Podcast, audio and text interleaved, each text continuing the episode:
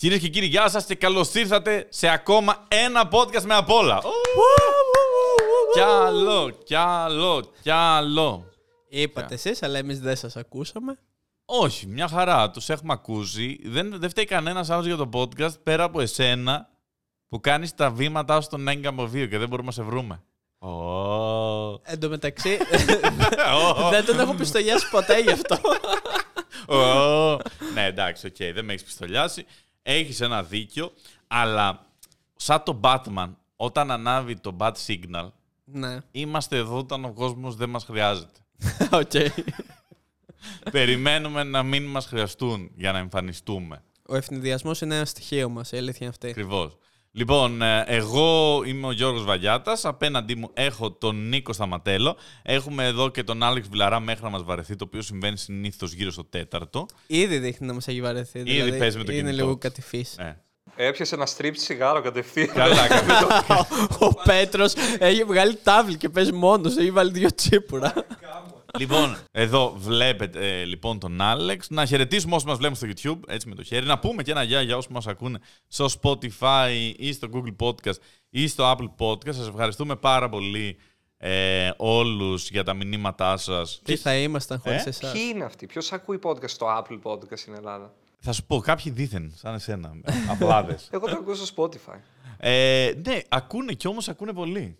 Δηλαδή, ε, θέλετε κάποια στιγμή να σας πω στατιστικά, πολύ περίεργα στατιστικά του podcast. Θέλετε; Αυτά θα είναι τα fun fact του επεισοδίου. Ωραία. Θα ξεκινήσω λίγο με αυτά. Λοιπόν, Spotify το ακούει το 91%, 5% Apple Podcast, 2% Google Podcast και το πιο εντυπωσιακό 1% άλλο. Ενώ το ανεβάζω μόνο σε αυτές τις τρεις πλατφόρμες. Δεν έχω ιδέα. Δεν έχω ιδέα, αλλά είναι άλλο. Να σας πω τώρα χώρες. Το 86% είναι από την Ελλάδα. Απίστευτο. Χαιρετίσματα στην Ελλάδα. Το οποίο δεν το περιμένα. Μας στερεί πολύ η Ελλάδα. Λες να έχει να κάνει που μοιάζω με Έλληνα. Άσχετο. Baidanopoulos.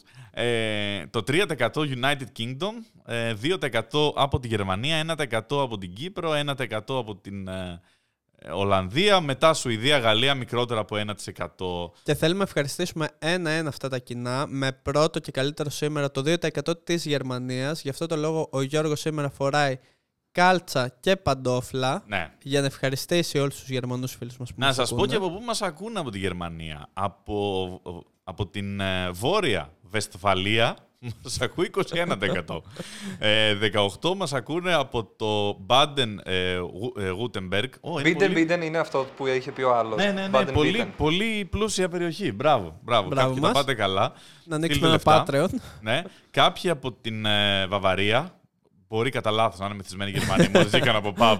Και το Βαγιάτα είναι πολύ κοντά σε κάτι γερμανικό καλό. Ε, από Αγγλία, από Μεγάλη Βρετανία. 91% από Αγγλία, 8% από Σκοτία. Δεν πήγαν πολλοί Έλληνες να σπουδάσουν στη Σκοτία. και... Του δείχνει και κάποια περίεργα ή σταματάει στο άλλο; Σου λέει ότι σε ακούει ένας από το, το Κονγκό, ας πούμε. Ωραία, να σου πω, θα σου πω α, ε, από Ελλάδα, για να πω και λίγο και την Ελλάδα, 64% από Αττική, 21% από Κεντρική Μακεδονία, δηλαδή και Θεσσαλονίκη και Σέρες, δεν ε, ξέρουμε ακριβώς που, 3% από Θεσσαλία, 2% από την Κρήτη, γιατί η Κρήτη μπορεί καλύτερα. Έχεις φταίει που έχεις κράξει αρκετές φορές στην Κρήτη. Ε, λοιπόν, να σας πω έτσι παράξενες χώρες που μας ακούν. Ναι, ναι, τις πιο παράξενες. Ε, Που μάλλον είναι δύο τύποι στο Παγκράτη με VPN. Ωραία. που Δεν θέλω να σου πιάνουν. Και θα σου- από τη δυτική περιοχή της Σιέρα Λεόν μας ακούν. Ωραία, γράφει ας πούμε δυτική περιοχή, West Region of Sierra Leone. Πολλά Μα- χαιρετίσματα. Πολλά χαιρετίσματα. Μπορούμε να το πάμε τελείως ραδιοφωνικά. Στο Isle of Man μας ακούν άνθρωποι. Wow. Τρελό. Α, το Isle of Man είναι ημιαυτόνομο νησί ε, δυτικά έτσι, της Αγγλίας, Σκοτίας εκεί, το οποίο ε, είναι πολύ περίεργο σε νόμους και έχει ένα πάρα πολύ γνωστό αγώνα με μηχανές. Γι' αυτό το ξέρω, γι' αυτό είναι γνωστό. Που... Ωραία. Όποιος μας ακούει θέλει να μας γράψει ένα σχόλιο από κάτω. Να μας πει τι δουλειά έχει εκεί πέρα. Στο Ξέρω. Isle of Man, ναι, εντάξει, δεν ξέρω. Μπορεί να πήγε εκεί και λέει πώς, γιατί είμαι εδώ. Ας ακούσω λίγο ένα podcast με απ' όλα. Ε, Άλλες πολύ παράξενες χώρες, εντάξει, κυρίως Ευρώπη μας ακούν. Μπορώ να σας πω και από Αμερική από που μας ακούν. Θέλετε; Εννοείται. Λοιπόν, Αμερική, να χ- τα χαιρετίσματά μας στο Illinois, όπου είναι το 11%, εκεί στο Chicago. Α, Chicago. Chicago. Στο New Jersey, 7% για χαρά New Jersey. Μασαχουσέτη, εκεί στη Βοστόνη. Μήπως έχουμε κοινό με στο MIT. MIT Ο δεν. Tatum μας ακούει. Το κακό Πριν είναι τα ότι αυτοί μας παιχνίδια. ακούνε στο Spotify και δεν μπορεί να γράψει ένα σχόλιο γιατί το YouTube πρέπει να είναι λίγο πιο λαϊκά, παιδιά. Ναι. Λοιπόν, από την Ουάσιγκτον, ίσως είναι ο Biden. Ίσως, Ίσως. ίσως μετά την επίσκεψη Μητσοτάκη του πρότεινε κάποια αγαπημένα podcast. Μιας και είναι και αυτός podcaster. Και του λέει έτσι, John Biden, you should listen to Βαγιάτος. But I don't know Greek. What? What? Λοιπόν, από το Maryland, από το North Carolina, εκεί που έβγαλαν τον Jordan, από τη Florida, κάποιοι συνταξιούχοι εκεί στο Miami, ε, από το Texas, ε, are waiting to Texas. από Σκέψου πως Utah, να είσαι έχουμε σαν το- μορμόνους. Να είσαι σαν το Ροντρίγκο. Να είσαι υπερδιάσημος για κάποιο λόγο στη Φλόριντα. να παίζεις σε όλε τι οθόνες. Ναι, και να ναι. μην το μάθεις ποτέ. Ε, Μας ακούνε από το Μιζούρι, από το Άρκανσο, από τη Βιρτζίνια, από την Τζόρτζια, από την Αλαμπάμα, από τη Μίνεσότα, από την Οκλαχώμα, από το Τένεσί. Λες random πόλεις τώρα. Όχι, τα βγάζεις. τα βγάζεις. Εδώ είναι η λίστα ακριβώς με το που μας ακούνε. Έλα Χριστέ και Παναγία. Ε, μπορεί να υπάρχει το 49% να πούμε ότι είναι άντρες, το 45% είναι γυναίκες, το 5% δεν διευκρινίζεται. Σε ηλικίες έχουμε 36% 23-27, 27% 28-34, 10% 35-44. Εκεί είμαι εγώ. Δεν με ακούει, δεν μ' ακούει καν. Ποιο είναι το μεγαλύτερο κοινό; το μεγαλύτερο είναι το 23-27. Πολύ Έχουμε καλά. και 35. Έχουμε καλά. πάνω από 44. Έχουμε. Αυτή θα έχουμε είναι στο- από Φλόριντα. Στο 45-59 είναι 2% και πάνω από 60 είναι 1%. Επόμενα 10 χρόνια η, Πατέρας. η υπογεννητικότητα θα κάνει skyrocket. Γιατί το 23-27 έχει ακούσει το προηγούμενο podcast. Λοιπόν, α, είπαμε έτσι στο περίπου από που μας ακούν, μάθατε κι εσείς τα στατιστικά, ούτε εμείς τα ξέραμε. Ε, είναι η αλήθεια. Και Νίκο, τι γίνεται, τι κάνεις, έχουμε πολύ καιρό να κάνουμε podcast. Ναι, παρόλα αυτά τα λέμε σταθερά. Τα λέμε σταθερά, ναι, δουλεύουμε και μαζί σε αρκετά πράγματα.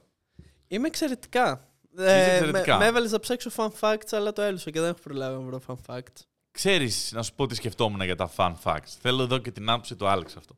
Έβλεπα προχτές μία έτσι πρώτη είδηση, όχι πρώτη είδηση, εντάξει, κανένας δεν ενδιαφέρει, ε, αρκετά έτσι στα site, ότι λέει στο Ηράκλειο, ρεκόρ Guinness, φτιάξαν το χάρτη της Κρήτης με 32.000 καλιτσούνια. Ωραία.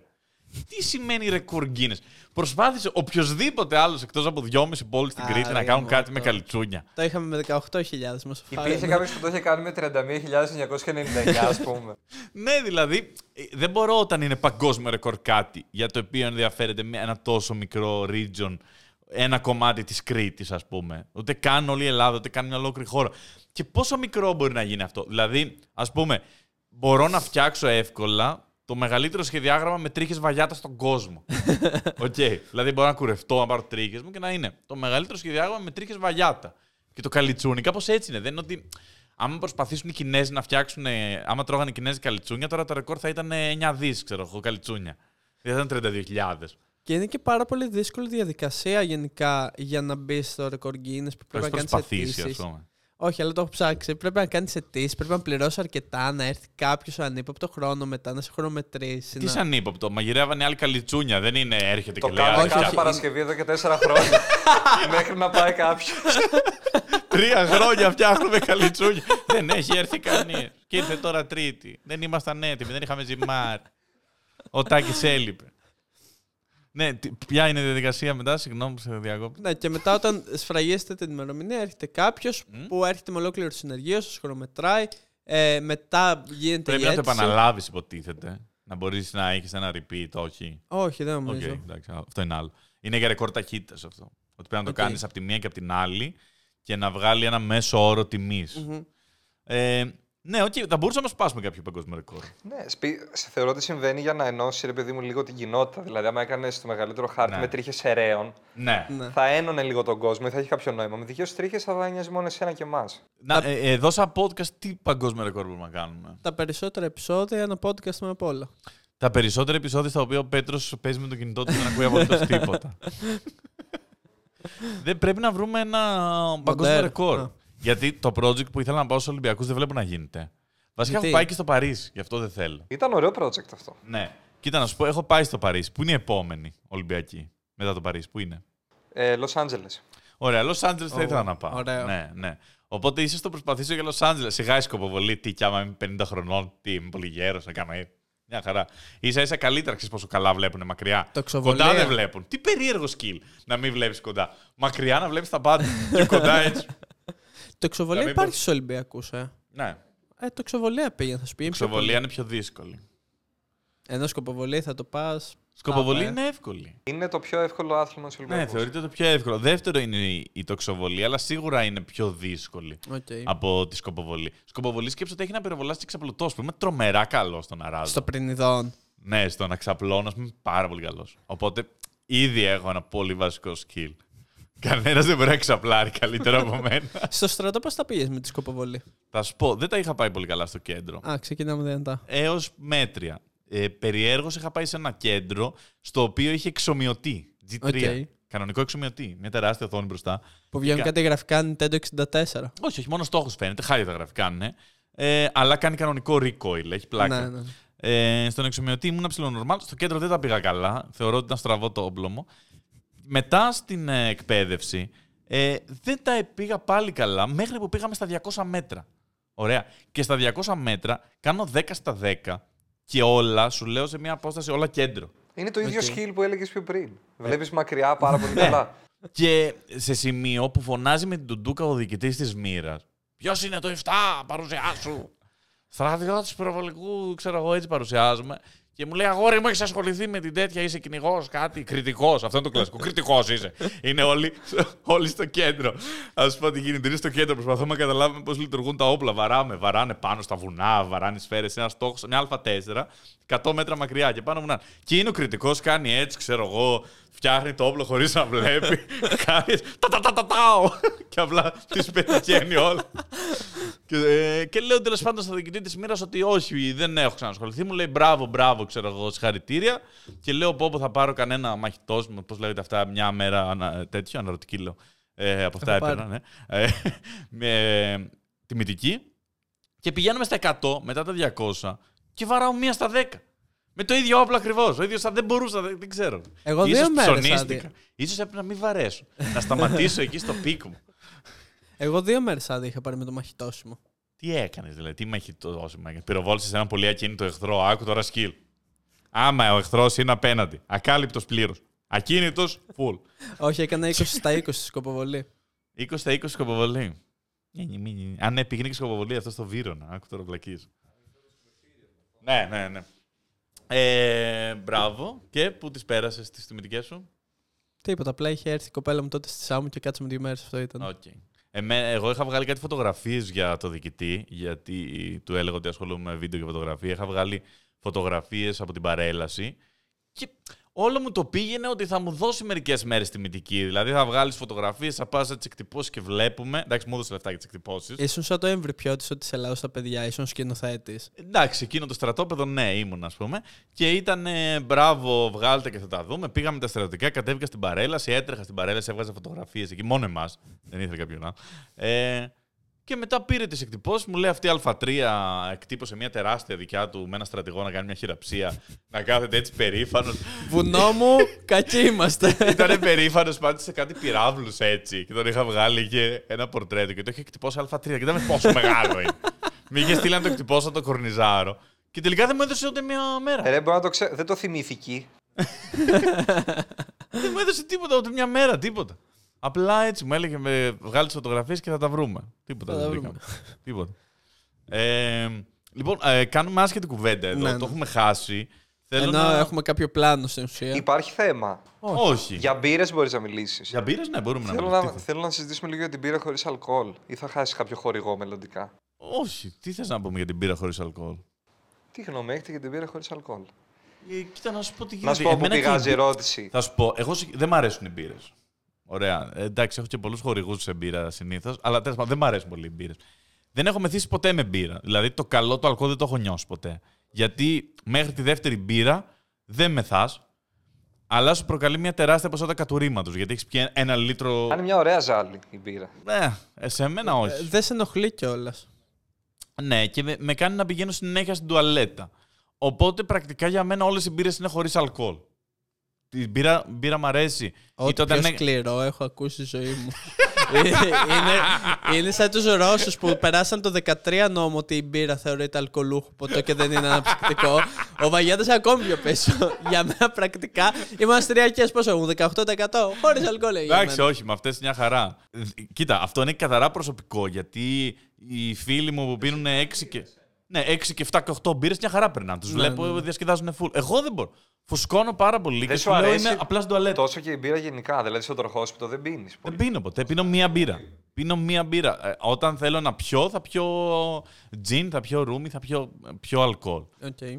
Αλλά όταν είναι καλοκαίρι, ας πούμε, δηλαδή κορώνα, μ' αρέσει. Κατάλαβες. Εγώ Ναι, εκεί που ναι, ήθελα ναι. να καταλήξω και κάνω την ερώτηση ήταν ότι χθες με πήρε τηλέφωνο ένας φίλος τέλο πάντων και του λέει: Έχεις τίποτα να φέρω; Και μου λέει: Έχω μπύρες και χαίρομαι. Χωρίς αλκοόλ συνεχίζει. Και το roller coaster συναισθημάτων ήταν τόσο απότομο. Οπότε αποφάσισα ότι πρέπει η μπύρα χωρίς αλκοόλ να έχει άλλο όνομα που να το καταλαβαίνεις κατευθείαν. Ναι, ναι, ναι. Να είναι Ναι. αμπύρα. Αμπύρα. ναι. Είσαι μπύρα, όχι μπύρα χωρίς ναι. αλκοόλ. Όντως. Ε, ε, ναι, δεν ξέρω. Δεν, έχει κάποιο, νο- δεν είναι κάτι που έχω σκεφτεί πολύ. Δηλαδή, αν ήμουν έγκυο, θα μ' άρεσε που υπάρχει μπύρα χωρίς αλκοόλ. Και για πολύ κόσμο που δεν θέλει να πίνει Επίσης, αλκοόλ. εγώ είχα το εξής πρόβλημα. Ε, πάντα όταν οδηγάω και είμαι designated driver, ας πούμε, ναι, δεν πίνω. Απ' την άλλη, το να πάρω έξω μια Coca-Cola είναι πολύ σπαστικό. ναι. Κάνει 500.000 ευρώ και μου φέρνει μια Coca-Cola με μπαγάκι με. θα έπρεπε, θα έπρεπε πάντως να τεστάρουμε σε κάποιον γνωστό μας αν μπορεί να λειτουργήσει σαν placebo η μπύρα χωρίς Όχι, έχει, αλκοόλ. δεν έχει άλλη γεύση. Ναι. Τι θέματα έχω σημειώσει; Oh. Για... Για πάμε. Τι θέματα έχω σημει- σημειώσει προς συζήτηση για αυτό το podcast; Ε, καταρχάς αυτές τις μέρες βγήκα λίγο, πήγα και παραλία και αυτά. Ε, βλέπω και για διακοπές. Μμμ. Και με έχει ξεφύγει σε εξωφρενικό βαθμό η φάση με την ακρίβεια. Εννοώ κανονική ακρίβεια, όχι όπως όταν θυμάσαι τον Πέτρο Τσαμτσίκα. Που έβγαινε και έλεγε τα μαρούλια 20 σεντ παραπάνω σε σχέση με χτες. Στο Alter με τον Ευαγγελάτο. Μια τέτοια εποχή. 20 σεντ παραπάνω. Είμαστε σε ένα πάγκο της λαϊκής. Γιατί κάνω το σόμπολο όμως. Δεν ξέρω. ε, και έχουν ξεφύγει παντελώς οι τιμές. Το θέμα είναι ότι είναι αυτό το κλασικό ελληναριό που άμα βρεις, κάνεις. Πράγματα που δεν τα έχει επηρεάσει καθόλου, ας πούμε, η ενεργειακή αύξηση. Έχουν ακριβήνει χωρίς άλλο. Χωρίς- Έχει ακριβήνει. Έχει πάει 25 ευρώ το σετ ξαπλώστρες. Ήμασταν τώρα στην Κερατέα, ας πούμε, και έκανε 25 ευρώ, λέει, το σετ ξαπλώστρες πρώτη σειρά. Ποιο- Πρώτη σε, σειρά στην κερατέα. σε, ποιο, σε ποιον απευθύνεσαι; το πρώτη σειρά στην Κερατέα είναι σαν να, να βγω σε ένα κουτούκι στα γρεβενά και να χρεώνει άλλη τιμή το πρώτο τραπέζι πίστα. Τι Ναι, φάση. ναι, ναι. Δηλαδή, 25 ευρώ λέει το πρώτο τραπέζι. Ποιος νομίζει ότι είσαι; Και αυτό ε, έχουν βρει όλοι με την ενέργεια και έχουν ακριβήνει τα πάντα. Έχουν ακριβήνει τα νίκια. Δεν μπορείς πλέον να μείνεις Ναι, με ναι. τίποτα. Το νίκη γιατί ακρίβεινε, δεν έχω καταλάβει. Τι διαφορά έχει σε σχέση με πέρυσι, τι συνέβη ακριβώς. Ακριβήναν όλοι τα νίκια. Έχουν ακριβήνει άπειρα πράγματα και το θέμα είναι ότι πάει σε μια κατεύθυνση όλη, ε, όλος ο ελληνικός τουρισμός στο να μην μπορεί να είναι affordable για Έλληνες τουρίστες. Κοίτα, πλέον Σαν είναι, κάτι τριτοκοσμικές χώρες. πλέον είναι πολύ ξεκάθαρο το αν βρεις εισιτήρια για εξωτερικό λίγο σε προσφορά και αυτά, ότι μπορείς να Μπορεί να πας είναι και πιο πέντε, ναι, πέντε μέρες Ρώμη ή πέντε μέρες Τίνο. Μάλλον η Ρώμη θα σε φέρει καλύτερα. 100 φορές καλύτερα θα συμβαίνει η Ρώμη. 100 φορές. Φέτος τίνω να πάω προς Ρώμη. Εγώ τίνω. ε, Επίσης έχουν ανέβει τα ακτοπλοϊκά σε ένα τρομερό βαθμό. Ναι, πάρα πολύ. Ε, Και εντωμεταξύ είναι και αυτό το να πάρεις αμάξι σε νησί μαζί σου με τα ακτοπλοϊκά. Μπορεί να σε φέρει να αγοράσεις αμάξι στο νησί και να το ξαναπουλήσεις. Το είχαν κάνει αυτό στο Top Gear. Είχαν πάει ταξίδι στην Αμερική και είχαν αγοράσει αυτοκίνητο στην Αμερική και το ξαναπουλήσαν. Και καταφέραν σχεδόν να το πουλήσουν και λίγο παραπάνω. Να. Γιατί κάνανε και με- μερικά μαζέματα. Οπότε πρακτικά είχαν για ένα μήνα δωρεάν αμάξι και βγάλανε και κάτι. Έχει, ναι, έχει ξεφύγει παντελώς η φάση ακρίβειας. Και τι να πω, σαν γενιά ρε παιδί μου, πάνω που πάει κάτι λίγο να μας πάει καλά, να ερεμήσουμε, μα μας κοπανάει. Δεν κάνουμε εμείς μια φορά λίγο, πάμε, λέμε εντάξει, είμαστε κάπως καλύτερα τώρα και κορονοϊός όχι. πέρασε. Σαρπάζει τελείως από το κεφάλι, σε βαράει. Κοίτα, αυτό το είμαστε λίγο καλύτερα. Θεωρώ ότι το λέμε λίγο βραχυπρόθεσμα. Δηλαδή, η φάση όπως κινείται τώρα, το πρώτο βήμα που κάνουμε εμείς είναι ότι προσαρμόζουμε τις ζωές μας Ναι. στην αντίστοιχη ακρίβεια. Δηλαδή, θα φύγουν τα παιδιά πιο αργά από το σπίτι, από τους γονείς τους και αυτά. Ε, δεν θα βγαίνουν τόσο, δεν θα αποταμιεύουν. Την πραγματική επίπτωση της ακρίβειας θα τη δεις σε λίγα χρόνια που πλέον θα είσαι στα 35 σου και δεν θα έχεις καμία ανεξαρτησία πρακτικά. Δηλαδή, το, το ο- φοβερό είναι ότι δεν φτηνένει και τίποτα ποτέ. Ναι, ναι, ναι. Άμα πιάσει. Δεν δηλαδή υπάρχει η ευκαιρία. βενζίνη υπάρχει περίπτωση να πέσει. Ή την παντρευτήκαμε 2,20. Αυτό ήταν. 2,20. Στα νησιά τώρα είναι 2,70. Ναι. Δεν, νομι- δεν νομίζω, ας πούμε, ότι η βενζίνη κάποια στιγμή θα πούμε ξανά ένα 60. Αυτό ήταν. Ούτε τα νίκια θα αρχίσουν ξαφνικά να λένε αύριο. Ναι, εντάξει, παιδιά, ε, guys, sorry, μαλακία κάναμε τα 700 ευρώ. Ναι, ναι, Θα ναι. ξαναπάμε 450 χίλια, συγγνώμη. Έχετε δίκιο τελικά. Έχετε δίκιο. Υπερβάλαμε. Τα φαγητά, τα ποτά έχουν ξεφύγει παντού. Και με το που βρουν κάνουν. Και ε, είναι ρε παιδί μου, ξέρεις η Ελλάδα, όσο και να θέλει να είναι έτσι ένα δυτικό κράτος, όταν αφήνεις κάποια πράγματα στον πολίτη, στον άνθρωπο, θα κάνει ό,τι θέλει. ναι, ναι, ναι, Δεν ξεκάθαρα. υπάρχει. Δηλαδή αυτός παίχει τον πιτσόμπερα, αποφάσισε τώρα έτσι από το κεφάλι του να κάνει 25 ευρώ. Εί- Είχε γίνει κάτι τέτοιο στη Χαλκιδική πιο παλιά που είχε γίνει ένας πανικός και είχε καταργηθεί το να πληρώνεις ομπρέλες ξαπλώστρες. Δεν ξέρω αν ισχύει ακόμα. Ε, πριν 7-8 χρόνια ίσχυε. Καλά και να ισχύει, θα Σταματήσανε θα συνεχίζει. full, σταματήσανε full. Μπορούσαν να βάζουν μια minimum κατανάλωση, το οποίο είναι τελείως άλλο. 25 ευρώ και θα πρε- φας 25 ευρώ εκεί, ας πούμε Οκ. αυτό. Αλλά είχαν σταματήσει να πληρώνουν το set, που, είναι, που κάθε φορά που πας είναι και πολύ γκρίζα γράμματα. Δεν ξέρεις. Πας σε ένα beach bar, κάθεσαι. Έρχεται άλλος που του παίρνεις παραγγελία, πληρώνεις και λες: Θα πληρώσουμε, λέτε ξαπλώστρες. Όχι, ρε. Ναι, ρε. Και έρχεται μετά άλλος για τις ξαπλώστρες. Και δεν ξέρεις και ποτέ την τιμή, ας πούμε. Ναι, πας και ελπίζεις, ξεκάθαρα. Αλλά εντάξει, νομίζω ότι όλα θα πάνε καλύτερα, αφού είδα και. εμ, είδα το συνέδριο του Πασόκ. Μπορώ να πω κάτι για πολιτικά, δεν θα ξαναπώ. Ε, δεν μπορώ που ψηφίσανε, λέει, για να διαλέξουν όνομα. Και ήταν ανάμεσα σε, παν- σε, πασο, Σε ε, σε Κινάλ. κίνημα αλλαγής, Κινάλ, και Πασόκ κίνημα αλλαγής. Το πρόβλημα είναι ότι Πασόκ σημαίνει Πανελλήνιο Σοσιαλιστικό Κίνημα. Οπότε πρακτικά ψηφίσαν αυτό και το κόμμα Πανελλήνιο σημαίνει. Σοσιαλιστικό κίνημα, κίνημα αλλαγής. Ναι, είναι δύο φορές κίνημα. Είναι τελείως. Ναι, αλλά είναι clickbait, ρε παιδί μου. Πανελλήνιο Σοσιαλιστικό Κίνημα, Κίνημα Αλλαγής. Αυτό γρ- λένε πλέον. Πασόκα. Πασόκα. Μια Πασο- Πασόκα. Αυτή η Πασοκινάλ. Πασόκα. Πασοκινάλ. Όχι, αυτή η Πασόκα. Πασόκα. Πανελλήνιος Σοσιαλιστικό Κίνημα Αλλαγής. Πασόκα. Α, ναι. Πασόκα, ρε. Τι Πασοκινάλ, ρε. Ε, και έτσι βγαίνει. Πασοκινάλ. Ναι. Ωραία, ή Πασοκινάλ ή Πασόκα. Το Πασόκο μου αρέσει νομίζω λίγο καλύτερα. Το Πασόκα είναι τέλειο γιατί. Γιατί η γιαγιά μου, ας πούμε, είναι Πασόκα. Το... Τι θα ψηφίσεις, Πασόκα. Τι να κάνω. Η γιαγιά μου είναι από την Κρήτη. Πασόκα γεννήθηκε, Πασόκα τα παιδά. Όσο, όσο υπάρχει Βενιζέλος μέσα στο κόμμα, αυτό είναι θα ψηφίσει. ε, είναι όπως τις αίρε. Όσο υπάρχει Καραμαλής μέσα, ένα είναι το κόμμα. Το τρομερό είναι ότι λειτουργήσε πάρα πολύ αυτό το άκυρο marketing, ότι ήμασταν καλύτερα με τον Πασόκ, σε απίστευτο βαθμό. Ναι, ναι. Κατάφερε να το διατηρήσει εκεί να, να φυτοζωεί στο 5% και τώρα ξαφνικά πάει να ξαναγίνει super duper κόμμα. Το φοβερό είναι ότι στην Ελλάδα έχουν μια ελάχιστη μνήμη οι άνθρωποι, ρε παιδί μου. Τρομερά μικρή. Εγώ δεν ξεχνάω τίποτα, να ξέρεις. Έτσι κι είσαι απέναντί μου, έτσι κι είσαι εχθρός μου, δεν ξεχνάω ποτέ. Μπορεί να. Δύο μπορεί- πράγματα ε, χαρακτηρίζουν τον Βαγιάτα. Πρώτον, δεν ξεχνάει ποτέ. Δεύτερον, η μπύρα γι' αυτό δεν έχει αλκοόλ. Μπορεί να περάσουν επέτειοι 10 χρόνων, 5 χρόνων, 20 χρόνων, θα τα θυμάμαι όλα. Μην ανησυχείς καθόλου. λοιπόν, ε, το φοβερό είναι ότι στην Ελλάδα περάσαμε μια τρομερή οικονομική κρίση. Τρομερή. Κατέστρεψε την προηγούμενη γενιά των γονιών μας σε φοβερό βαθμό. Τους, τους γύρισε πίσω 20 χρόνια. Κατέστρεψε τη δικιά μας που ακόμα είμαστε 35-40 χρονών και προσπαθούμε να κάνουμε πολύ αυτονόητα πράγματα. Όχι να αγοράσουμε σπίτι, να δούμε πώς θα επενδύσουμε, να δούμε τι θα κάνουμε για τα παιδιά μας. Τύπου, αν θα καταφέρουμε να έχουμε σπίτι που δεν βλέπει φωταγωγό, ίσως. αυτό μόνο σας παρακαλώ. Ή άμα μπορούμε στο σούπερ μάρκετ να πάρουμε την ε, γαλοπούλα, τη φοαντρέ που είναι από γαλοπούλα και όχι αυτή που είναι από χώμα και πλαστικό. Δεν ξέρω καν από τι είναι οι άλλες. Δεν γράφουν καν. Γράφουν πίσω. είναι σε αυτό το κατεψυγμένο που λέει απομίμηση Ναι. καβουριού με ραβδόσει. και ή τέλειος σχήμα καβουριού, ξέρω εγώ, το πλάσανε. Του κιόλας. γράφει από μίμηση καβουριό. Και όταν διαβάσει από τι είναι, το πρώτο υλικό που πάντα πάει ανάλογα με το πόσο είναι μέσα. Το πρώτο υλικό είναι αλεύρι. δεν, δεν υπάρχει άσπρη μέρα ε, για αυτή τη γενιά. Και αυτή τη γενιά κάποιος την κατέστρεψε. Ωραία. Δεν κάναμε εμείς κάτι κακό. Εμείς όταν συνέβη η κρίση ήμασταν 24-25 χρόνια στα πανεπιστήμια. Δεν κάναμε τίποτα. Ούτε φάγαμε τίποτα μαζί με κανέναν άλλον, ούτε βάλαμε 500 ρουσφέτια, τίποτα δεν κάναμε. Δηλαδή, τελειώσαμε το λύκο, σπουδάσαμε και ακόμα περιμένουμε τώρα, έχουμε γίνει 35 χρονών να, να δούμε άσπρη μέρα, σαν γενιά. Και παρόλα αυτά, α, γι' αυτό, κάποιος έφταιγε. Κάποιος.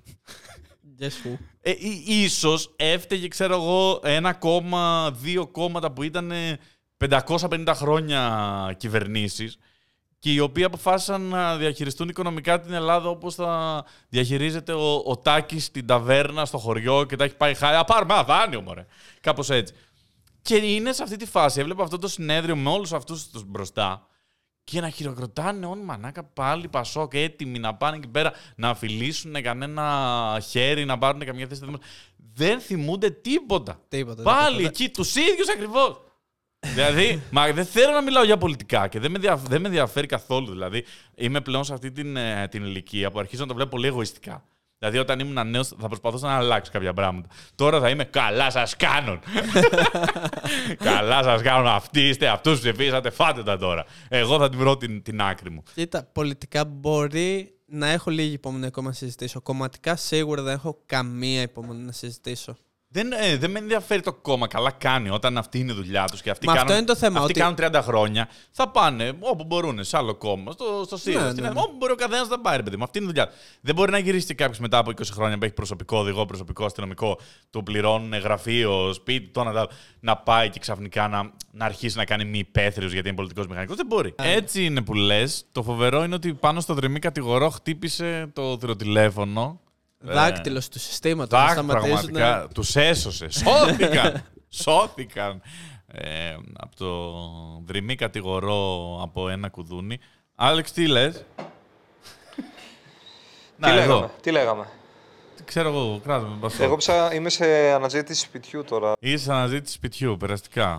Ποιο είναι το πιο παράλογο κόστος που θεωρείς ότι υπάρχει αυτή τη στιγμή στην Ελλάδα; Δηλαδή για μένα, ρε παιδί μου, θεωρώ ότι να περάσουμε μια οικονομική κρίση που ήταν πολύ επώδυνη, αλλά δεν, σε πολλά πράγματα δεν υπήρχε πολύ άμεσο αντίκτυπο στην καθημερινότητά μας. Ναι. Ενώ τώρα με το ενεργειακό, το να σου έρθει, να παίρνεις εσύ 800 ευρώ και να σου έρθει ξαφνικά από το πουθενά ένα λογαριασμός 6 εκατοστάρικα. Ναι. Εντάξει, Ξαφνικά γιατί, είναι- γιατί αποφασίσαν εταιρείες ρεύματο να σε κλέψουν. Ναι. Γιατί η, η αύξηση, ας πούμε, ήταν ε, και διπλάσια να ήταν. Πέρσι δεν έδινες 600 ευρώ που φέτος έχουν έρθει χιλιάρικα. Ναι, ναι, ναι. Ήταν απλά μια random ρήτρα αναπροσαρμογής που κανείς δεν ξέρει. Είναι, ο λογαριασμός ρεύματος είναι το πιο grey area πράγμα που Ναι, έχω ναι, διαβάσει, ναι. δεν καταλαβαίνω τίποτα. Για το Δήμο 50, για τον τέτοιο αυτό, για τον ξάδερφό μου τον Τάκη 80 ευρώ. Ρήτρα αναπροσαρμογής 500. Τι πληρώνω, λέω, τι στο διάλογο αυτά που πληρώνω. Δεν ξέρει κανένας. Και όταν διάλεγα πρόγραμμα στο, στο σπίτι, δεν καταλάβαινε τίποτα. Καθόμουν και διάβαζα σελίδες επί σελίδων για να διαλέξω πρόγραμμα. Δεν καταλάβαινα τίποτα. Τίποτα. Βέβαια, περιέργως πάτησα ένα πρόγραμμα χωρίς ρήτρα αναπροσαρμογής. δεν ξέρω, δεν ξέρω πώς το έκανα αυτό και δεν είχα. Μερικές φορές τα καταλαβαίνω χωρίς να ξέρω. ε, ναι, εντάξει. Κατηγορούσα πριν ε, όλους αυτούς που χειροκροτάνε, αυτούς που υποτίθεται τους φέραν εδώ. Και σου λέω, είμαι σε αυτή τη φάση που μετά αρχίζεις να λες: Ε, καλά τους κάνουν. Εγώ θα κάνω τη δικιά μου τη, τη φάση, θα κάνω τις διακοπές μου, θα κάνω αυτά. Και δεν με νοιάζει κανένας. Αυτό δεν με νοιάζει η συλλογικότητα του πράγματος. Που είναι κρίμα να το νιώθεις. Αλλά δεν μπορώ ρε, εσύ να, να βλέπω τι συντάξει των γονιών μας ή τους μισθούς να πήγανε, ξέρω εγώ, κάτω από το μισό. Και κανένας να μην την έχει πληρώσει γι' αυτό. Ναι, ναι, Ξαφνικά να μην παίρνουν δώρα όλοι αυτοί οι άνθρωποι. Ξαφνικά να μην υπάρχει μια αύξηση τα τελευταία 10 χρόνια σε κανέναν. Ε, ο βασικός μισθός να χαιρόμαστε τώρα που είναι λιγότερα από ό,τι ήταν πριν 15 χρόνια. Εντάξει, ο παραλογισμός για μένα είναι σε κάποιους μισθούς και σε κάποιες συντάξεις που ακούς, ας πούμε, σύνταξη 4,5 εκατοστάρικα. Που πρακτικά είναι αδύνατο να ζει. Είναι πρακτικά αδύνατο, όντως. Δεν Ναι, είναι ότι ναι. αν στριμωχτήσει λίγο και αν δεν βγεις πολύ, δεν ζεις με 450 ευρώ, έτσι. Ναι, Οπότε- καλά εννοείται. Εξορισμού είναι γελίο το ότι μιλάμε για τέτοια ποσά. Ναι. Καλά αυτό υπήρχε πολύ στην Ελλάδα. Ναι, δεν ξέρω με την Για, οτροπία. για μένα ο παραλογισμός είναι πώ ο κόσμος δεν έχει ένα πρόβλημα. Ξέρεις τι περίμενα. Περίμενα ότι όπως έκανε ας πούμε το Πασόκ και έγινε κίνημα αλλαγής, θα έκαναν ένα full rebrand. Θα βγάζανε παντελώς άλλα άτομα μπροστά, τα οποία έχουν μια καθαριότητα. Ναι, Ωραία. όχι. Ε, δεν θα ξανάκουγες τίποτα από κανέναν από αυτούς που θεωρείς ότι σε φτάσαν εδώ. Ε, και απλά μπορεί ας πούμε, να κοινόντουσαν στα παρασκήνια. Κατάλαβες. Δηλαδή να λεγόταν ακόμα πιο νέα δημοκρατία π.χ. Ε, κίνημα αλλαγή. ναι, brand new δημοκρατία. Σαν να έβγαλες το νάιλον από κινητό πάνω από την οθόνη. Ε, ναι, και θα είχε ένα τόσο φοβερό rebrand. Όχι να λες, περι, ε, περιμένεις να δεις τι θα πει ο Κώστας Καραμαλής, ο μεγάλος ηγέτης. Που, που ήταν, ξέρω εγώ, στην ηγεσία ενώ έφτασε. Δεν ξέρω αν έχει ξαναγίνει αυτό το πράγμα. Μου φαίνεται τόσο παράλογο αυτό ότι είναι ξανά οι ίδιοι. Και είσαι στο καλά να πάθω. Εγώ θα πάω για τα μπάνια μου. Δεν, δεν, δεν σώνω κανέναν, ξέρω. Και στα 50 σου τα ίδια θα λες που θα είναι πάλι οι ίδιοι. Απλά θα είναι η επόμενη γενιά. Στα 50 μου θα είμαι μαριονέτες στα κορδόνια μου. θα είμαι ο puppet master και αυτή θα Πιστεύεις είμαι ότι σε puppets. 70 σου θα τσακώνει για πολιτικά στα καφενεία; Ποτέ. Ποτέ. Ποτέ. Αν, αν ταξιδεύω μία τώρα, στα 70 μου ούτε καν θα με δείτε. Δηλαδή θα είμαι. μ, Μπορεί να κάνω δύο χρόνια με ταξίδια. Οκ. Να μην ξέρει κανένας που βρίσκομαι εκείνη τη στιγμή και θα λένε κάνε κλικ εδώ να δεις που βρίσκεται ένας από τους μεγαλύτερους Έλληνες κωμικούς και μετά κάνε κλικ εδώ να δεις που είναι ο Βαλιάτο. Και θα, γι- θα γυρνάει με λευκά γένια με το τσιμπούκι. θα παίζει καβαδία σου στο φόντο. με το τσιφούτ. Α, είναι τόσο εντωμεταξύ το, το πίπα. Έχει την ίδια σημασία, αλλά μπορείς να το πεις. Μας είχαν πάει τρίτη γυμνασίου να δούμε ε, μια παράσταση, πίπα. μάνα, ε, μια παράσταση που λεγόταν Μάνα Κουράγιο και όλη η παράσταση ήταν να κάνει τρίτη γυμνασίου. Όλη η παράσταση ήταν να κάνει για κάποιον που στον πόλεμο δεν είχε τίποτα, είχαν πεθάνει πάντες και το μόνο που του είχε μείνει είναι ε, το τσιμπούκι που του έδωσε ο πατέρας του. και λέγαν. Ωραία. Εννοούμε. Και λέγανε σε παιδιά τρίτης γυμνασίου όλη την ώρα αυτό και έλεγε αυτός αυτό εδώ που κρατάω είναι το τσιμπούκι που μου έδωσε ο πατέρας μου. και ποτέ δεν θα το αφήσω, ποτέ δεν θα το ξεχάσω. Και έλεγαν όλη την ώρα έτσι και ήμασταν τρίτη γυμνασίου και προφανώς είχαμε πεθάνει στα γέλια. Το έκανες και εσύ και σε 27 χρονών. ε, και, και θυμάμαι, είχαν σταματήσει την παράσταση οι καθηγητές. Τύπου ανέβηκε ένας καθηγητής. Σταματήστε, σταματήστε! Έτσι, στους ηθοποιούς, ηθοποιοί έτσι κοκαλωμένοι. Και, ανεβε, και φωνάζει και λέει: Όποιος ξανά γελάσει, σταματάμε τώρα και πάμε σχολείο για μάθημα. Που ήταν η Uber απειλή, γιατί δεν έκανες μάθημα. Και ήταν ό,τι πιο δύσκολο έχω κάνει να μην γελάω καθόλου. Και να, να έχει κάτι σκηνές, να είναι στα χαρακόμματα και να λέει: Αυτό είναι. Αυτό είναι το τσιμπούκι. Αυτό είναι. Γιατί; Δεν μπορούσαν να αλλάξουν λίγο τη λέξη. Ήταν μια χαρά έργο, εκτό από αυτή τη λέξη. Ήταν μια χαρά έργο, αλλά αυτή η λέξη έπρεπε να αλλάχτεί. Κάτι έπρεπε να γίνει αυτή η λέξη. Τέλος πάντων, αυτά ήθελα να πω. Ε, ότι φέτος είναι πιο δύσκολο από ποτέ να πας για διακοπές. Ε, Παρ' εγώ όλα αυτά, πού θα πας διακοπές; θα σου πω, πέρσι πήγα κυρίως εξωτερικό. Πήγα κυρίως Σαρδινία. Εντάξει, πήγα και σε Ελλάδα σε κάποια πράγματα έτσι κοντινά. Και φέτος, μάλλον πάλι εξωτερικό μου βγαίνει αρκετά πιο φθηνά. Ναι. Η αλήθεια είναι ότι τα ακτοπλοϊκά για ένα ελληνικό νησί. Είναι και τα ξενοδοχεία αδιανόητα. Αδιανόητα. Αδιανόητα είναι έτσι. Όλοι είναι σατανοί και έτσι. Αν εδώ πέρα είναι ένα σανσέρ, θα μένετε στο σανσέρ. Είναι 300 ευρώ το βράδυ. Για να σου πάει πω σε κάτι. Δεν έχει καν σταθερό όροφο. Όπου θέλετε να πηγαίνετε. Απλά θα μπαίνει ο κόσμος μια στο τόσο, θα ανεβαίνει. Ναι, Και σε δηλαδή, περάζει. ξέρεις, στα πολύ πολύ απλά δωμάτια που υπήρχε αν κρεβάτι ένα κομμωδίνο και παλιά έδινες 50 ευρώ, πλέον το 50 δεν υφίσταται. Ναι, ναι, τα Δίνεις θυμάσαι ένα αυτά. το- κατοστάρικο και σου λέει θέα στη θάλασσα και πας άκρη άκρη στο μπαλκόνι ανεβαίνεις λίγο ξέρω εγώ στο περιβάλλον, α, κάπου τη βλέπω. Και είναι όλοι, κάνουν τα ίδια. Δηλαδή, αυτό δεν μπορώ. Α- α- αυτή είναι η ελληναριά του πράγματος. Ποιος είμαι ο Λάκης Λαζόπουλος είμαι σήμερα; Εν τω μεταξύ, σε αυτός στην Τίνο που λέω με τη Μόνο θέα στη λαζοπουλιές, θάλασσα, λέω. Στην τιμή είχε και πρωινό και κάθε πρωί μας άφηνε ένα καλαθάκι έξω από την πόρτα με τρεις φρεγανιές, ένα βουτυράκι και μια μαρμελαδίτσα. Κάτσε, αυτό είναι intercontinental. Ναι. Δεν ξέρω. Εν τω μεταξύ, τρελαίνω που τα γράφουν τους βαθμούς πρωινούλες και τους καταλαβαίνουμε. Continental, European, Intercontinental. Ε, Hill, τι άλλους βαθμούς; Γράφουν μια λέξη το, το πρωινό μπροστά. Είναι η στάνταρ. Δε- ξέρει δεν- κάποιος. Δεν έχω ιδέα. Ο Άλεξ εδώ ψάχνει για σπίτι. Απλά κάθεται στο background και γκρινιάζει. Αυτό είναι πλέον το podcast. Απλά γκρινιάζουμε σαν τρεις γέροι έτσι. Όλα ακριβή είναι. Και ε, τώρα όμως είναι αληθινή γκρίνια γιατί οι μεγαλύτεροι πάντα θα γκρινιάζουν για τις τιμές. Ναι. Γιατί λόγω πληθωρισμού, προφανώς όταν ήσουν 20, η Coca-Cola έκανε 20 cent. Ναι, ναι. ναι. Ειδικά για τους Αμερικάνους που είχαν ίδιο νόμισμα. Εδώ ξέρεις δεν άλλαξε. Δύο σέντ. Ναι, ξέρω. και λέγανε έτσι έπαιρνα 15 cent την Coca-Cola και τώρα φέρουν ένα δολάριο. Οπότε προφανώς ήταν για κάτι πληρώνεις. Και εγώ τώρα. ε, Το σουβλάκι κάνει 3,5 ευρώ, ρε φίλε. Ναι. Τι 3,5 ευρώ το σουβλάκι; Το σουβλάκι ήταν ο τρόπος να φάμε ένα 5 ευρώ. Το 5 ευρώ είναι νόμος. Είναι ένα. Δύο πιτόγερα και είσαι Ναι, μια χαρά. δεν μπορεί να περάσει το 5 ευρώ με τίποτα. Ήταν έχω 5 ευρώ, θα φάω πιτόγυρο. Με κρατάει μία μέρα σίγουρα. Ναι. Εύκολα. Δηλαδή, άμα έκανε 3,5 ευρώ το πιτόγυρο, θα πεθάνουν μισοί Έλληνες φοιτητές. Αρχικά το πιτόγυρο ήταν ε, το go-to γεύμα στις διακοπές, αν δεν έχεις Ναι, λεφτά. ακριβώς. Ακριβώς. Έλεγες, θα διαγράψω το φαΐ. Ήταν το πρώτο που Ακριβώς. έκοβες. Γιατί όταν είσαι μικρός, όταν είσαι φοιτητής, δεν κόβεις από ποτά. Δεν θες να κόψεις Ναι, από με τίποτα, με διασκέδαση. τίποτα. Κόβεις από μετακίνηση. Οπότε Ή πας προσαρμόζεται από τα πίνεις πριν βγει Ναι, ναι, και πριν τέτοια. πριν βγεις. Αλλά κόβεις μετακίνηση, full, που πας ή το stop tel, κόβεις διαμονή, δεν σε νοιάζει να κοιμηθώ με μια σκηνή κάτω από μια γέφυρα, δεν σε ενδιαφέρει καθόλου αυτό. Και κόβεις προφανώς το φαΐ. Το κάνει, το μετατρέπεις σε πιτόγυρα. Ναι. Ακόμα και στη Μύκονο το μετέτρεψε σε πιτόγυρα. Τι φάση. Τι λες, ρε Άλεκ. Ο Άλεξ απλά περνάει. Μήκονο θυμάμαι το σουβλάκι να το πληρώνω 3,30 Ναι. πριν 4 χρόνια. Και λες, να λέω Χριστέ μου, ρε τι είστε πλήρωσε». τρελοί. Να είμαι... Και τώρα είμαι σε φάση το φθηνό βρίσκω. Ναι, κάναμε ολόκληρη κουβέντα. Ο Άλεξ εντωμεταξύ το 3,5-4 τελευταίο 20 ευρώ. λεπτό έχει περάσει τα 7 στάδια της απώλειας. Την οργή, τη θλίψη, την αγανάκτηση. Ανά δύο λεπτά αλλάζει αισθήματα μόνος του.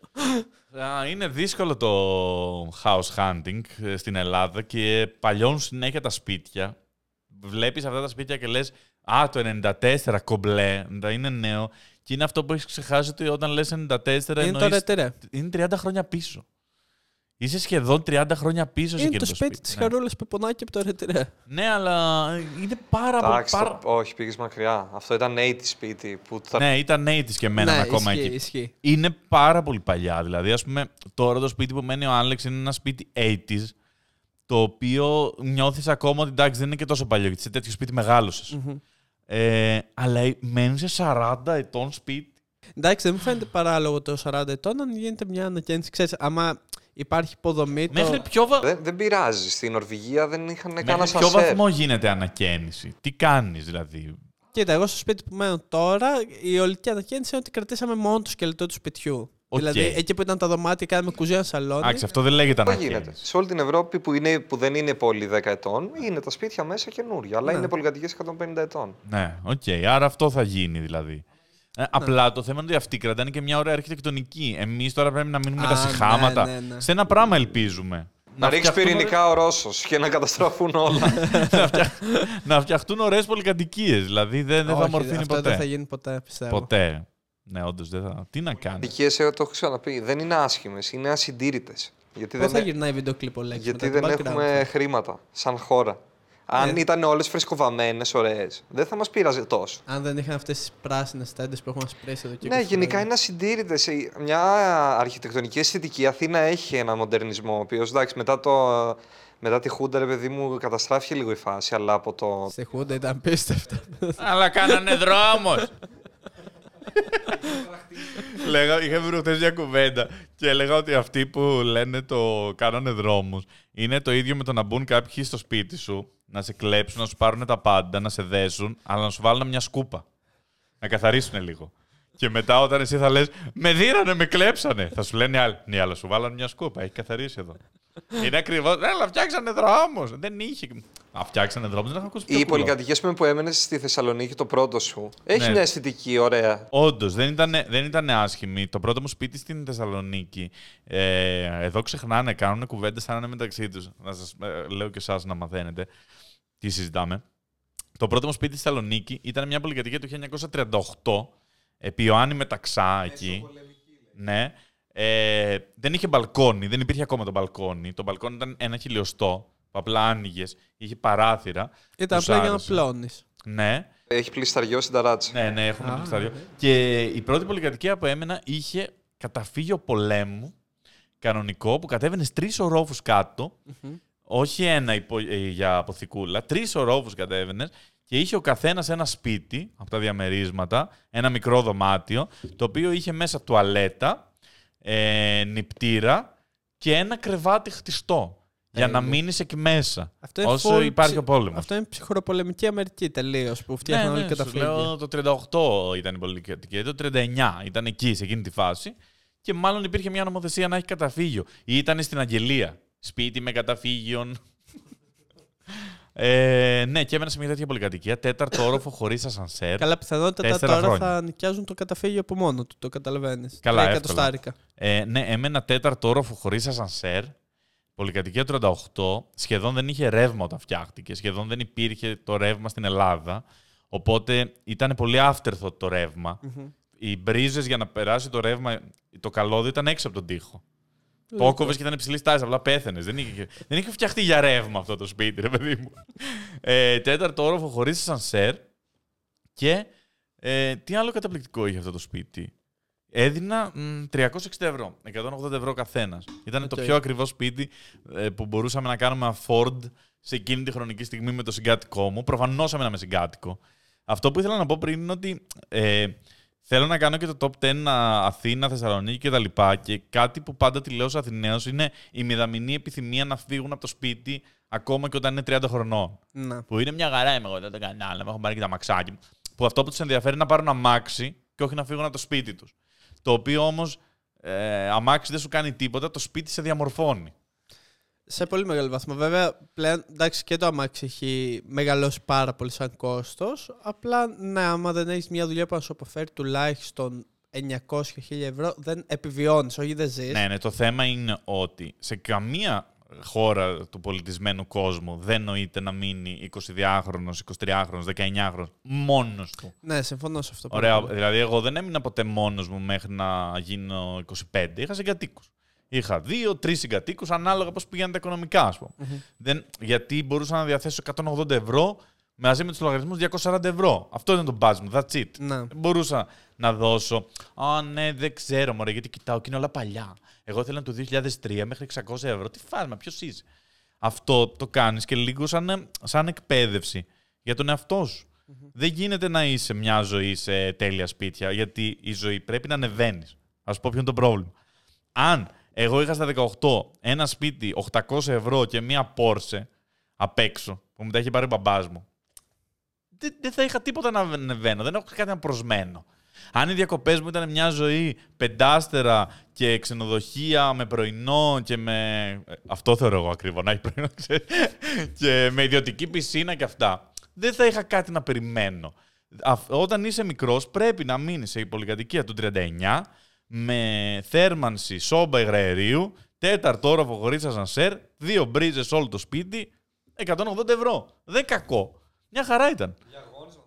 Preaching Βαγιάτας. Μετά θα μας μοιράσει μικρές φορετές βίβλους. Ο Γκάρι Βίμαλα και μπήκε στο podcast ξαφνικά. Το καλό είναι ότι ποτέ δεν μπ- έκανα πισωγύρισμα σε σπίτι, γιατί εκείνη είναι το πρόβλημα. Πάντα ανέβαινες, ανέβαινες. Και σαν αμάξι ανέβαινες. Το πρώτο μου αμάξι ήταν το 89, μια BMW κατεστραμμένη, ξέρω εγώ. Ανεβαίνει συνέχεια.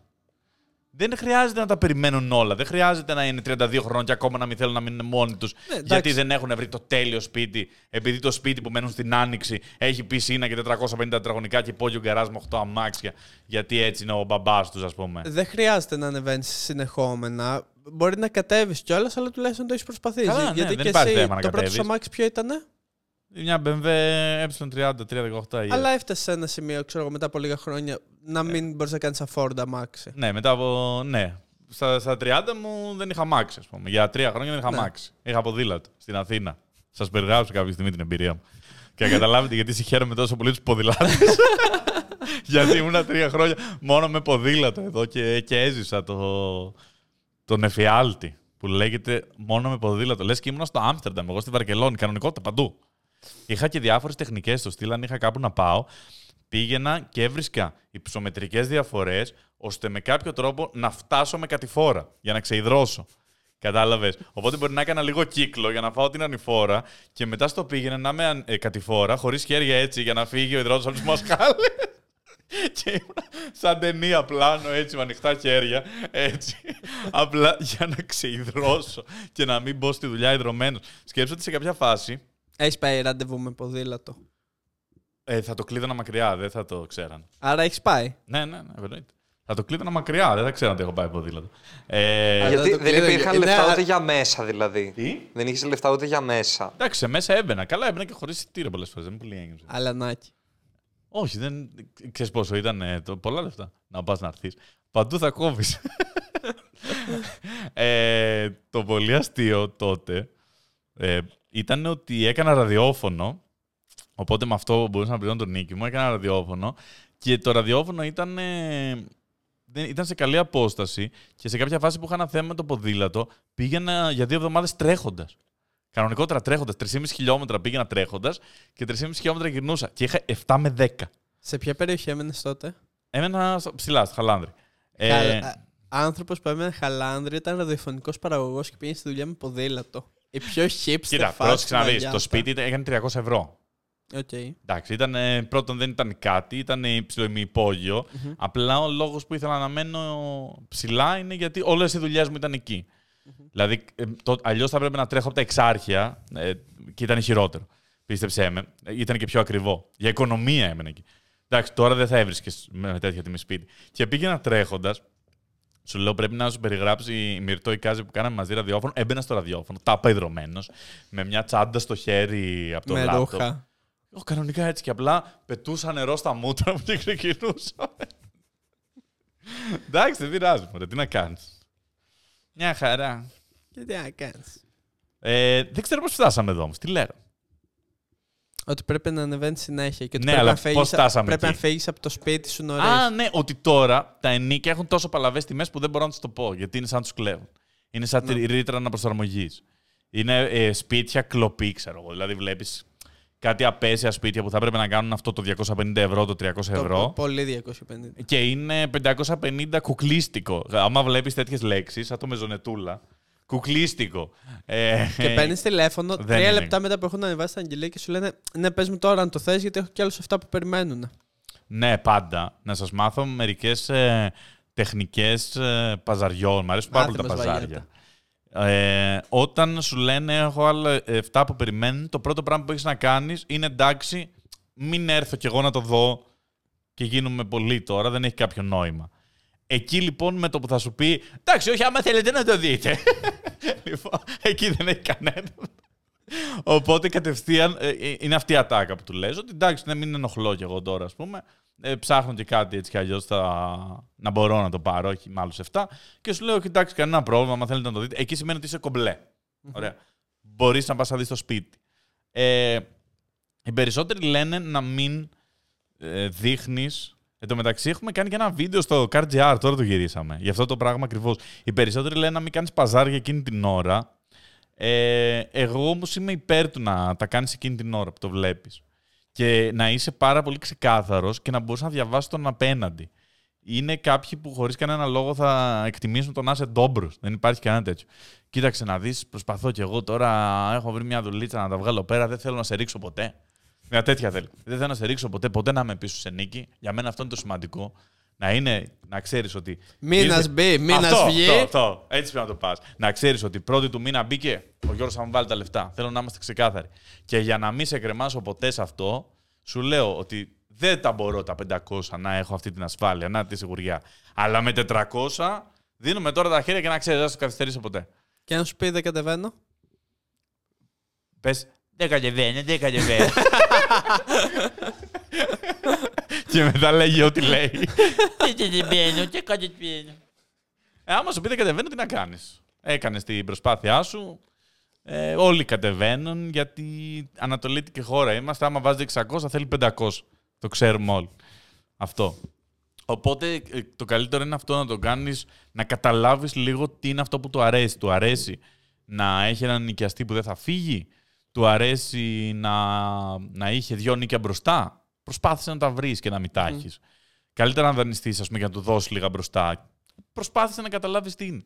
Δηλαδή, αν οι, οι τσιγκούνιδες, ας πούμε, πάντα γουστάρουν λεφτά μπροστά. Κατάλαβες. Άμα καταλάβεις ότι είναι από αυτούς που έχουν 800 σπίτια και δεν ξέρουν καν ε, ποιο είναι αυτό το σπίτι, ό,τι και να κάνεις δεν θα, δεν θα λειτουργήσεις κάπου. Αυτά, πω πω, τι μιζέρια, ε. Μας έφαγε η μιζέρια. Ναι, δεν είπαμε ούτε ένα διασκεδαστικό πράγμα. Ούτε ένα διασκεδαστικό πράγμα. Μέχρι και το Ηράκλειο και τα Καλιτσούνια επιτεθήκαμε, χωρίς κανένα λόγο. Ε, τι διασκεδαστικό πράγμα να πούμε; Στις μπύρες επιτεθήκαμε. Στις μπύρες επιτεθήκαμε. Το Πασόκ προσπαθεί να αλλάξει κάποια πράγματα. Ρε Γιώργη, γιατί επιτίθεσαι έτσι.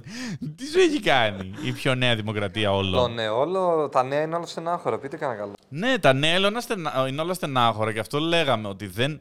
Έβλεπα κάτι στατιστικά στοιχεία γιατί ειδικά προ-κορονοϊού η εποχή που ζούμε είναι από τις πιο καλές. Δηλαδή, ακούς συνέχεια για πολέμους και έβλεπα ένα διάγραμμα με, το πόσους πόλεμοι, ε, με τους πόσους πολέμους γίνονται αυτή τη στιγμή στον κόσμο και είμαστε ίσως στην πιο, όχι ίσως, στην πιο ειρηνική περίοδο όλων των εποχών.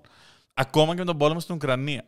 Ποτέ δεν γινόντουσαν λιγότεροι πόλεμοι. Είναι, δηλαδή, αν τώρα ζούσαμε το 1400, θα είχε πόλεμο παντού. Θα λέγαμε έτσι, ξέρεις, εκεί πόλεμο, εκεί πόλεμο, εκεί πόλεμο, εκεί πόλεμο. Πώς λένε οι γιαγιάδες, η τέτοια πέθανε. Α, Η τέτοια πέθανε. Αυτό. Ήταν παντού πόλεμοι. Ακόμα και από άψη υγείας. Ε, Ναι. αν εξαιρέσει okay, τη φάση του κορονοϊού, μέχρι τότε ήμασταν επίσης σε μια τρομερά καλή φάση. Αλλά οι ειδήσεις, από τη στιγμή που πλέον δεν πουλάνε φύλλο, πρέπει κάπως να σε τραβήξουν. Κάποτε επειδή έδινες 2 ευρώ, μπορούσαν να αυτοσυντηρηθούν. Κατάλαβες τι Ναι, εννοώ. ναι, ναι. Από τη στιγμή λοιπόν που πρέπει να πουλήσουν κλικ στο site, Ε, γιατί όσο πιο πολλά κλικ στο site, τόσο πιο ακριβή μπορούν να δίνουν τη διαφήμιση, τόσο πιο πολύ θα κλικάρουν στη διαφήμιση που υπάρχει μέσα στο site τους και έχουν γίνει μια πλατφόρμα. Πρέπει να σε τραβήξουν κάπως εκεί. Okay. Εν τω μεταξύ δεν ξέρω πώς φτάσαμε από το πρέπει να πούμε κάτι ευχάριστο να κάνουμε επίθεση και στα ΜΜΕ. ναι, αυτό που έλεγα είναι ότι δεν είναι μια τόσο γάλια περίοδος. Αλλά ό,τι είδηση βρουν οπουδήποτε πρέπει να στη βγάλουν εκεί να σε βομβαρδίσουν, κατάλαβες. ναι, ναι, ναι.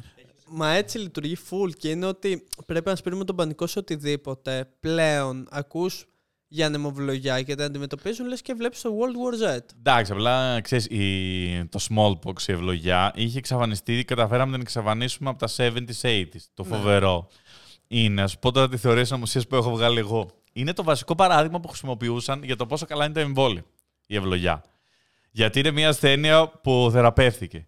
Είμαι σίγουρος ότι ένας αντιεμβολιαστή ήταν έτσι. Τώρα θα σας δείξω, δεν κάναν τίποτα. Ευλογιά. Εν τω μεταξύ, δεν μπορώ να σταματήσω να σκέφτομαι ευλογιά των πυθίκων και να σκέφτομαι μόνο πίθηκου, ντυμένους παπάδες να μπαίνουν στο σπίτι σου. με το λιβανιστή. Μετά την πρωτοχρονιά, πότε μπαίνουν. και να σε ευλογούν. Ε, πολύ καλά σε βλέπω. Πάει καλά η δουλειά, ε. Ναι, πήραμε την ευλογιά των πυθίκων. Έχουν πάει όλα φοβερά.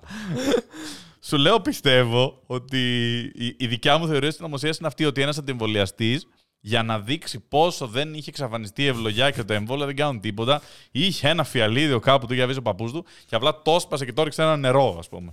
Αυτό. Στη Σανγκάη μετά απλά θα τους τσιμπάνε με, με δαγκάνες από ελικόπτερα. Σαγκάι, τι κάνουν, ακούει κανείς; Τα κόψαν όλα, βέβαια. Νομίζω μπορεί να τους έχουν βομβαρδίσει πλέον, να μην υπάρχουν. Δεν, δεν ξέρω. Είναι full δυστοπικό. Είναι ότι- Είδε όμως που καταλήγουμε στο ότι αυτός ο κόσμος πάει από τον κακό στο χειρότερο, μη κάνεις παιδιά και φάτα όλα.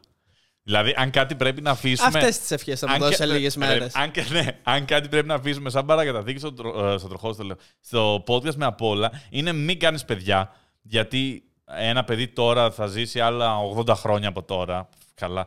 Βασικά θα μιλάει κινέζικα, ξέρω. Θα ζήσει στον καλύτερο κόσμο που έχει υπάρξει ποτέ, είπες. Ο πιο Ναι. ειρηνικό. Μπορεί να έχουμε πιάσει peak. Μπορεί να έχουμε πιάσει. Α, και τώρα έχει κάτω βόλτα μόνο. Μπορεί να έχει 100 βόλτα. Σιγά, όλα τα σενάρια των ταινιών, ας πούμε, των Metapocalyptic, δεν είναι τόσο όλα Skynet πατήσανε πυρηνικά και διαλύθηκε. Αρχίζει σε μια γενική καθοδικότητα. Ναι, σταματήσαν ναι, να γεννάνε παιδιά, σταματήσαν να βγαίνουν σοδιέ, η υπερθέρμανση του πλανήτη έκανε το μισό πλανήτη uninhabitable, πώς λέμε, μη κατοικήσιμο. Οπότε μπορεί να πηγαίνουμε σε μια τέτοια πορεία. Δεν Αυτό το ξέρεις. που βαγιάτα ρε παιδιά έχει πάει από Σέρρες στη Θεσσαλονίκη και από Θεσσαλονίκη Αθήνα. Αλλά υπάρχουν στιγμές που σκαλώνει το κεφάλι του και δεν μπορεί να θυμηθεί την ελληνική λέξη. Θα σου πω γιατί το 90% των πληροφοριών που είτε διαβάζω είτε βλέπω σε βίντεο είναι στα αγγλικά. Οκ. Οπότε δεν ξέρω πο- πάντα πώς λέγεται στα Και ελληνικά. περιέγραψες και την αγαπημένη σου ταινία αυτή τη στιγμή για Ποια; το, το Children of Men. Ναι, βέβαια, πολύ αγαπημένη ταινία και το Idiocracy μέσα σε αυτά. Εν τω Ο μεταξύ. Elon Musk πιστεύετε ότι μπορεί να γίνει ο πρώτος true villain της ιστορίας. Ναι, εκεί να είναι πάει, Lex εκεί Luthor. πάει, εκεί πάει. Πάει να γίνει villain. Εν τω μεταξύ δεν μπορώ και όλους αυτούς τους πανίβλακες που γράφουν 44 δις να αγοράσει το Twitter. Μπορούσε να λύσει το πρόβλημα της παγκόσμιας φύλα με 44 δις. Η Αμερική για τον πόλεμο του Ιράκ και του Αφγανιστάν και γενικό μόνο για τον πόλεμο, όχι για τη λειτουργία του στρατού, έτρωγε ένα δις τη μέρα. Αυτό είναι το budget τους. Ένα δις τη μέρα. Καλά, Δηλαδή, και η NASA έχει τεράστια. ναι, θα μπορούσαν να σταματήσουν 44 μέρες και να έχουν Ναι, τα ναι, λεφτά του Elon Musk. Δεν είναι κάτι. Ο Elon Musk μπροστά στα, στα περισσότερα κράτη είναι το τίποτα, το απόλυτο Ναι. τίποτα. Δεν είναι κάτι. Καλά και μόνο που το συζητάμε όμως είναι τρελό. Έναν άνθρωπο μπροστά σε κράτος να λέμε ότι μπροστά στα περισσότερα κράτη είναι τίποτα. Δηλαδή, Όχι, δεν είναι, ήδη τίποτα. Δεν είναι υπερβολικά. τίποτα. Γιατί το. Προφανώς η, η οικονομία, αφού είναι παγκοσμιοποιημένη, εμένα μου φαίνεται ότι και λίγα έχουν κάποιες εταιρείες. Δηλαδή, θα έπρεπε να έχουν μεγαλύτερη συσσόρευση. Όχι θα έπρεπε. Θα μπορούσαν να έχουν, αν δεν προσπαθούσαν να ελέγξουν λίγο το μονοπόλιο. Δεν υπάρχει ταβάνι, ρε παιδί μου αυτή τη Ναι, στιγμή. ακόμα μεγαλύτερη τέτοια οι εταιρείες. Δηλαδή, μπορεί σε κάποια χρόνια να έχουν αγοράσει όλο το νερό μια εταιρεία. Η, η globalwater.org, ξέρω εγώ, και να είναι η πιο πλούσια εταιρεία του κόσμου. Ε, σε το αυτόν τον μετα- κόσμο να φέρω το παιδί μου.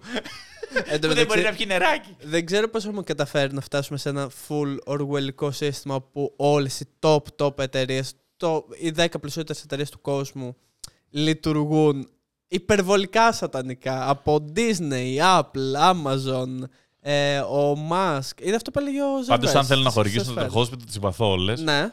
Ε, εννοείται. Δεν ξέρω τι γίνεται. Δεν ξέρω γιατί αυτό, αυτό, έκατσε σε αυτό το podcast το Βιλαράς. Αυτό είναι το πρόβλημα. Εμείς λέγαμε. Ξέρεις, Εσένα θα- που σε δέρνα στο φάληρο. Εγώ που έμπαινα σε ένα πατσατζίδικο και δεν έχω τελειώσει ποτέ την ιστορία με το πατσατζίδικο και του ουρανού τη νύχτα. Για το τσιμπούκι του πατέρα του στον πόλεμο. Και, ναι, και έχεις έρθει εσύ εδώ και έρθει ο Βιλαράς εδώ πέρα. Δεν τον βλέπουμε καν, δεν τον βλέπετε καν, μόνο τον ακούτε. Ο οποίος έχει πέσει ψυχολογικά γιατί δεν βρίσκει σπίτι. Ναι, αυτό. Μα Τώρα ψάχνουμε ξεκίνησε, σπίτι. ξέρεις τι, τώρα το παρατηρώ, τώρα που το λες, είναι σαν ξεδιπλώνει όλο μπροστά μου. Ναι. Το πώς μας ρίχνει εκεί που πήγαμε να ανέβουμε λίγο.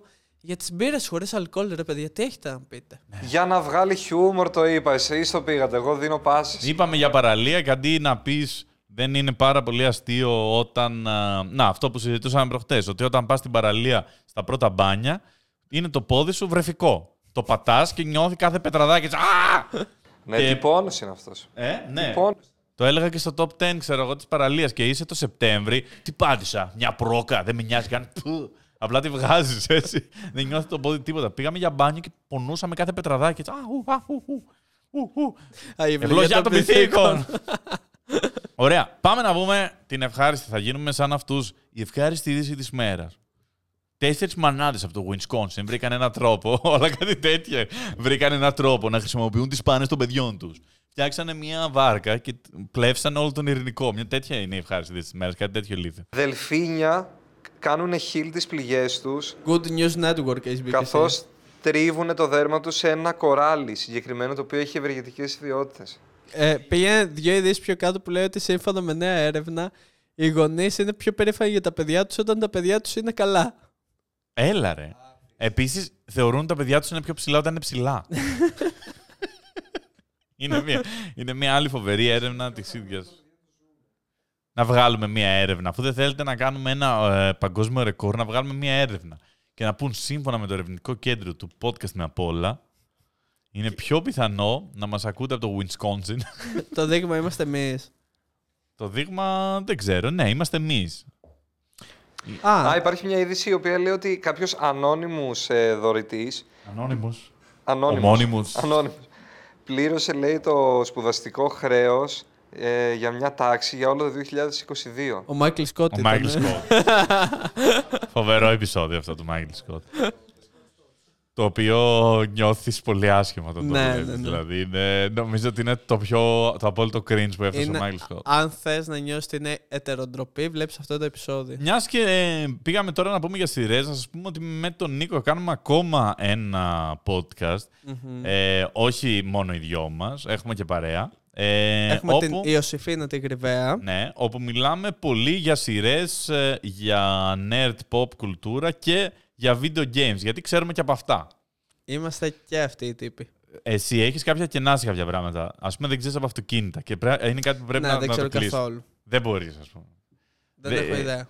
Σε αυτό το podcast πρέπει να μπορούμε να μιλάμε για όλα. Τι γίνεται; Να πω κάτι άσχετο με Στο ίδιο κάλτσε. μαγαζί. Δεν αφορά 100% κάλτσε, απλά μου δώσε ωραία πάσο ο Άλεξ. Διάβαζα πριν ένα άρθρο που έλεγε για διάφορες ανακαλύψεις που γίνανε από νεαρά άτομα. Και ο Βενιαμίν Φραγκλίνος είχε εφεύρει στα 12 του τα βατραχοπέδιλα, τα οποία όμως τα είχε βγάλει για τα χέρια, δεν ήταν για τα πόδια. Οκ. Ήταν μακριά, τα φοράει στις παλάμες και πήγες. Και τώρα μπορείς να τα φορέσεις. Φοράνε στα κολυμβητήρια άμα πας. Έχει, Όντως. βατραχο... ναι, έχει βατραχοπέδιλα για χέρια. Δεν έχετε πάει ποτέ σε κολυμβητήριο. Και κάνεις πιο γρήγορα ελεύθερο. Οκ. Φτιάχνεις έτσι και λίγο για να μην κουράζει τόσο πολύ. Δηλαδή, άμα δεν μπορείς να βγάλεις ε, πολύ. Εσύ στα 12 σου τι έχεις ανακαλύψει; Εγώ στα 12 μου.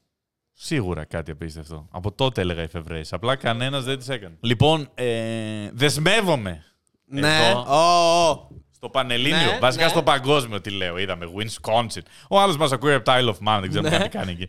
Ε, και δεσμεύομαι Μμμ. ότι το επόμενο podcast θα πούμε μόνο ευχάριστα πράγματα και δεν θα γκρινιάξουμε για τίποτα. Οκ. Οκ. Θα Το είναι σκέφτηκε πάρα πολύ ώρα. Δεν θα θα είναι- γκρινιάξει. Εν τω μεταξύ, ξέρετε, εγώ γκρινιάζω στη δεύτερη Ναι, λέξη. ναι, είμαι. ναι. Θα είναι Αλλά- πριν το γάμο. Α, ωραία, ναι. Να πούμε ότι ο Νίκος παντρεύεται. Ε, το καλύτερο δώρο που μας έχει κάνει είναι ότι παντρεύεται το τριήμερο του Αγίου Πνεύματος στην Αθήνα, οπότε μας το κατέστρεψε. Δεν μπορούμε να πάμε πουθενά. Είναι πραγματικά σε ευχαριστούμε πολύ. Παρακαλώ. Εκτός από την εργένικη ζωή σου, καταστράφηκε το τριήμερό μας. έπρεπε να τα διαλύσει όλα μαζί. Τα πήρε, τα πήρε όλα παραμάζω. Ε, να πούμε ότι παντρεύεται. Ακόμα Οπό- και ένα τελευταίο καλό νέο που είχαμε. Θα γκρινιάξει. Έμα το τρίμερο του Αγίου Πνεύματος. δηλαδή πέφτει πάντα Δευτέρα. Πώς μπορείς να το καταστρέψεις. Ε, άρα το επόμενο podcast θα το κάνεις με βέρα. Πολύ πιθανό. Στο αριστερό. Στο δεξί. Στο δεξί. Στο δεξί είναι ο γάμος. Ναι, στο αριστερό αραβόνα. Εν τω μεταξύ, στο αριστερό ξέρεις ότι το φοράς γιατί εδώ, σε αυτό το δάχτυλο, είναι, ε, καταλήγει η μεγαλύτερη αρτηρία που σκάει από την καρδιά. Οπότε γι' αυτό οι Αμερικάνοι δεν το φοράνε στο δεξί. Είναι ελληνικό τέτοιο. Οκ. Δεν φοράνε ποτέ στο δεξί. Φοράνε πάντα στο αριστερό για αυτό το λόγο. Το βάζεις και κλειδώνεις τον πιο μεγάλο δρόμο προς την καρδιά σου. Το οποίο είναι μια χαρά. Και μετά στην Ελλάδα πάμε το βάζουμε στο δεξί που δεν σημαίνει τίποτα. Στη σπλήνα. Στη σπλήνα στο συκώτι. Γιατί μου έχει σπάσει το συκώτι. Για να χτυπάει έτσι ο καθηγητής στην έδρα, Ναι, να ακούγεται. Γιατί στο δεξί μετά είναι γιατί να σου πω, ρε Γιώργη, γιατί να με έχει μπρίξει τα σηκώτια. Όταν ήμασταν μόνοι μας, ήμασταν χαρούμενοι. Υπήρχε έρωτας. Ταξιδεύαμε, τώρα δεν κάνουμε τίποτα. Ε, αυτό ε, θα παντρευτείς. Θες να μας πεις να μας δώσεις κάποιο hint για το γάμο; Έχεις τραγούδι εισόδου. Ελπίζω να μην είναι cringe. Έχω τραγούδι εισόδου, έχω τραγούδι Είναι ξένο πρώτη ή φορά. ελληνικό; Ε, το εισόδου ελληνικό, το πρώτο Εξόδου. χώρο ξένο. Το πρώτο χώρου. Ναι, το πρώτο χώρο είναι ξένο. Ωραία. Ε, λοιπόν, αυτά θα κάνουμε ένα podcast ακριβώς πριν το γάμο. Θα Οκ. μας πεις τότε αν έχεις άγχος. Θα είναι στο Bachelor το podcast. Θα κάνουμε live το αν θες να αλλάξεις απόφαση τώρα είναι η στιγμή. και μετά θα βγάλει την κάμερα ο Πέτρος και θα αρχίσει να τρέχει ενώ πάμε να τον κρύψουμε κάπου. Όποιος έχει αντίρρηση να μιλήσει τώρα. Ή μπορούμε να το κάνουμε το πρωί ε, ενώ live σε ντύνουμε γαμπρό. Τέλειο. Με το γαμπριάτικο κουστούμι εκεί, Πέτρο, κάμερες. Ο Πέτρος έτσι σε ένα γάμα με καλέσανε να, να πιω και με βάλανε δουλειά. Βα- βασικά ο Πέτρος μπορεί να πίνει την ώρα που θα τραβάμε. Σίγουρα όλοι οι βιντεόγραφες το κάνουν αυτό.